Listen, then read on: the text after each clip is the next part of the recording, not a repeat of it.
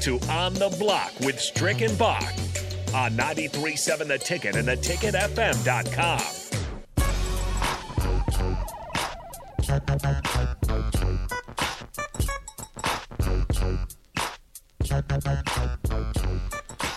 Back on the block, 93.7 The Ticket, theticketfm.com.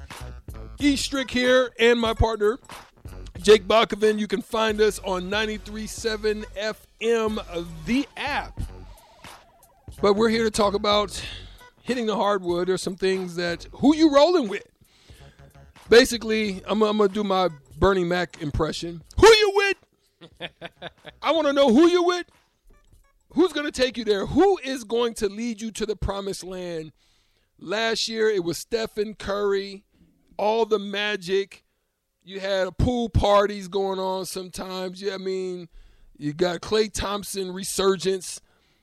Do you see him doing it again? I mean, uh, you know, you look at the other teams. A lot of teams, Bach. I look at this whole thing as we talk about uh, this segment hitting hard. We're going to talk about who would you choose as uh, basically to lead you to the promised land? Who would you choose to be the winning piece, the king on the chess table to get you to the final stage? And that's an NBA championship. It's like, who is that guy?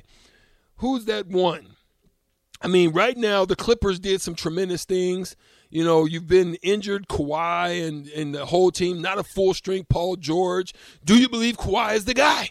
You know, I mean, that's what it's going to come down to. Yeah. Or do you, You you, know, John with the Wall addition of helping. John, Yeah. Wall, you know, some great moves they made uh, made with uh, Ivica Zubac.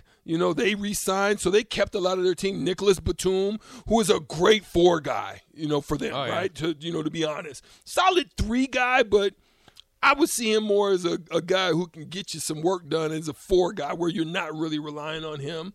You know, uh, with Moussa Diabaté, they signed him in the second round. You know, they, they, they didn't really hurt get hurt too much, but they got a solid core guys. Are you believing in the Lakers? Do you believe LeBron James, an elderly LeBron James, an unstable? you've got salary cap issues. You're losing Malik Monk, and then you're adding free agents who are basically just throw some, you know, guys into the mix. You know, with Damian Jones, Troy Brown, Max Christie. You're able to get him in the second round. Um, you know, Christie's okay. I mean, I'm not, I'm, you know, I, I'm not relying on him. He's definitely not Malik Monk to me. Yeah. You know, Lonnie Walker. Do you believe that's him? Do you think there's going to be a significant change in Westbrook this year? You know, is, did he go back to the drawing board and just put together something that's going to lead the Lakers? I need to know, Bach. I also need to know from you. And I please somebody call. I want to talk to somebody about this specific issue. If you're an NBA Saviant or Savion, you know, somebody who just absolutely understands the depth of this and what's going on. Um, because Brooklyn right now is uh in is in, you know, Who kn- who knows? who knows what's going like, on with yeah. them. But what I do know is, um, if you watch some, just yeah, I got a chance to get a watch um, Ben Simmons in um, you know like UCLA playing. He's balling like crazy, but Huh. you know, but at the end of the day, that's that.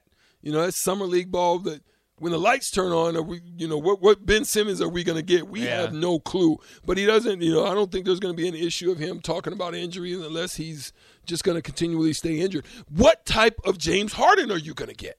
You know what I'm saying? I like uh, uh Embiid, full strength Harden, and then Jrue Holiday as a third guy. Oh yeah. You know, not Jrue Holiday, but um, who's their third? Um, Or maybe Tyrese Maxey. Tyrese Maxey. I like that. Love that. But at the end of the day, hmm, uh, you gotta love Giannis. Yeah. They were right there on the verge of it. Giannis is still gonna be that guy. Is I don't Yo- care what he's gonna Jokic ever going to have some healthy running mates? That's the problem. You know what what what's going to happen with Murray? Is he gonna Yeah. is he gonna be able to emerge and do what he did in the bubble? Type of are we going to get that kind of Murray? We still don't know what the heck is going on with you know um, uh, with Utah. I mean, because if somebody's able to land uh, um, um, Mitchell. Mitchell, Donovan Mitchell, somebody's able to land him and be an addition to that and that, that gels, that could change the landscape of things. But right now, How do you see it, Bach? I have a kind of an idea of where I would go with it, but how do you, you know, what's your version of it? Well, first of all, I'm going to get to Brian off the text line who says, uh, for the NBA, I'd say LeBron. He does things the right way, plus I'm a Lakers fan. But he says right now the NBA is a crapshoot, so you have to go with proven people. Um, it is, I, and that's, That's kind of how. I see it. It's just, you know, these last few years we've seen LeBron's team win it. We've seen, uh, you know, uh, um, uh, Giannis win it. We saw, now we saw last year the return of Golden State and Steph. And uh, to me, th- that just, it says so much about the Kevin Durant step like the warriors are what we're going to think of to me when we think back on this time and there's going to be lebron as well but as a team it's going to be the warriors now having won this i don't know Was if it says four, more six? yeah i mean yeah they won four but i mean two of them without durant and it was before and after durant Yeah. so durant all of a sudden feels and it was always felt this way but there wasn't proof in the pudding that they could have won it without him now it's quite you know it's quite hard hard to argue that they that they couldn't have and it makes you wonder is KD the guy cuz for years he would have been the answer for start your franchise who's the first player you take I know that he's overall a better player than Steph Curry but I might go with Steph. Gonna roll with it- Steph? Yeah, it's a, it's a especially for the team that they have, but at the same time, it's like it's a proven, uh, it's a proven system that's worked. And I don't, you know, obviously Klay and Draymond, you know, make make you know do their part, and maybe were worse this year than they were in the past, and Jordan Poole stepped up or whatever. But I, I think that those guys could be somewhat interchangeable. I'm not trying to disrespect how great of a fit Draymond is for that team, or you know historically how good Klay is as a shooter. Uh, I just think that that's that Steph. eh, We all know he's changed the game, um, but I would. I, I mean, he's getting up there in age, but it's still working. I mean, what what more can you want? But here's the awesome thing about what you just said there. Because you really do have to take a look in the top three, I think, with Golden State. Um, I even think you've got to look at them as a good run back crew. Here's Yeah. why. They were able to retain, okay, so really they lost two main components of what they had in this run. They lost two of them. I would venture to say that losing Gary Payton II, because I don't think if they didn't have him, I don't think they win it. I'm just going to be honest because of what he was able to do in the lockdown of those two stars on the Boston side, and Oh, yeah. Brown and Tatum, and his his part in that, I think was tremendous.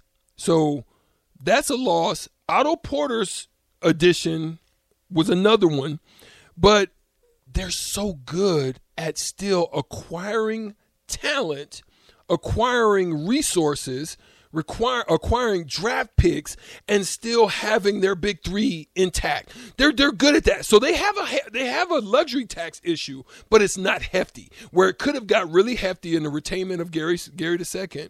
But how did they do it? They go out there and replace him with the DiVincenzo, who is who is a, def- a defensive guy in his own right. Oh, yeah. Probably shoots it better than Gary Payton II. You get him. You still get a nice draft pick in, in the late rounds with Patrick Baldwin the uh, Jr. And then you add two second rounders and you retain Kevon Looney. That's a huge retainment for me.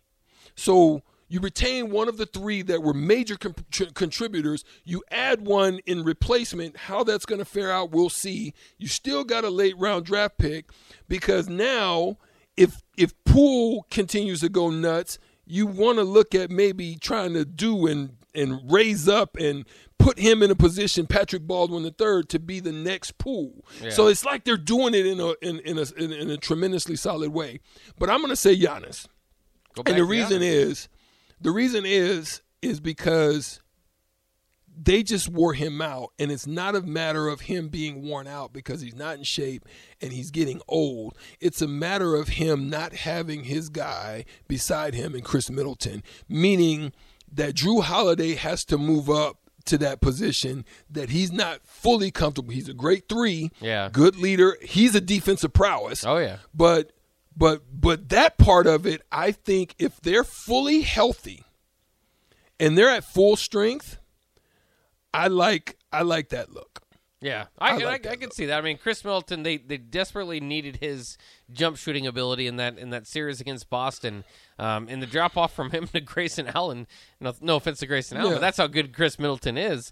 Um, it was was was huge, and so yeah, I can certainly see that. I'd like to see a, a, hel- a, a- a healthy Milwaukee Bucks team against uh, against the Warriors. I think that'd be fascinating. But there's Yeah. so many fascinating ways for it to go. It doesn't feel like anybody's got a huge lead. There's a lot of talent.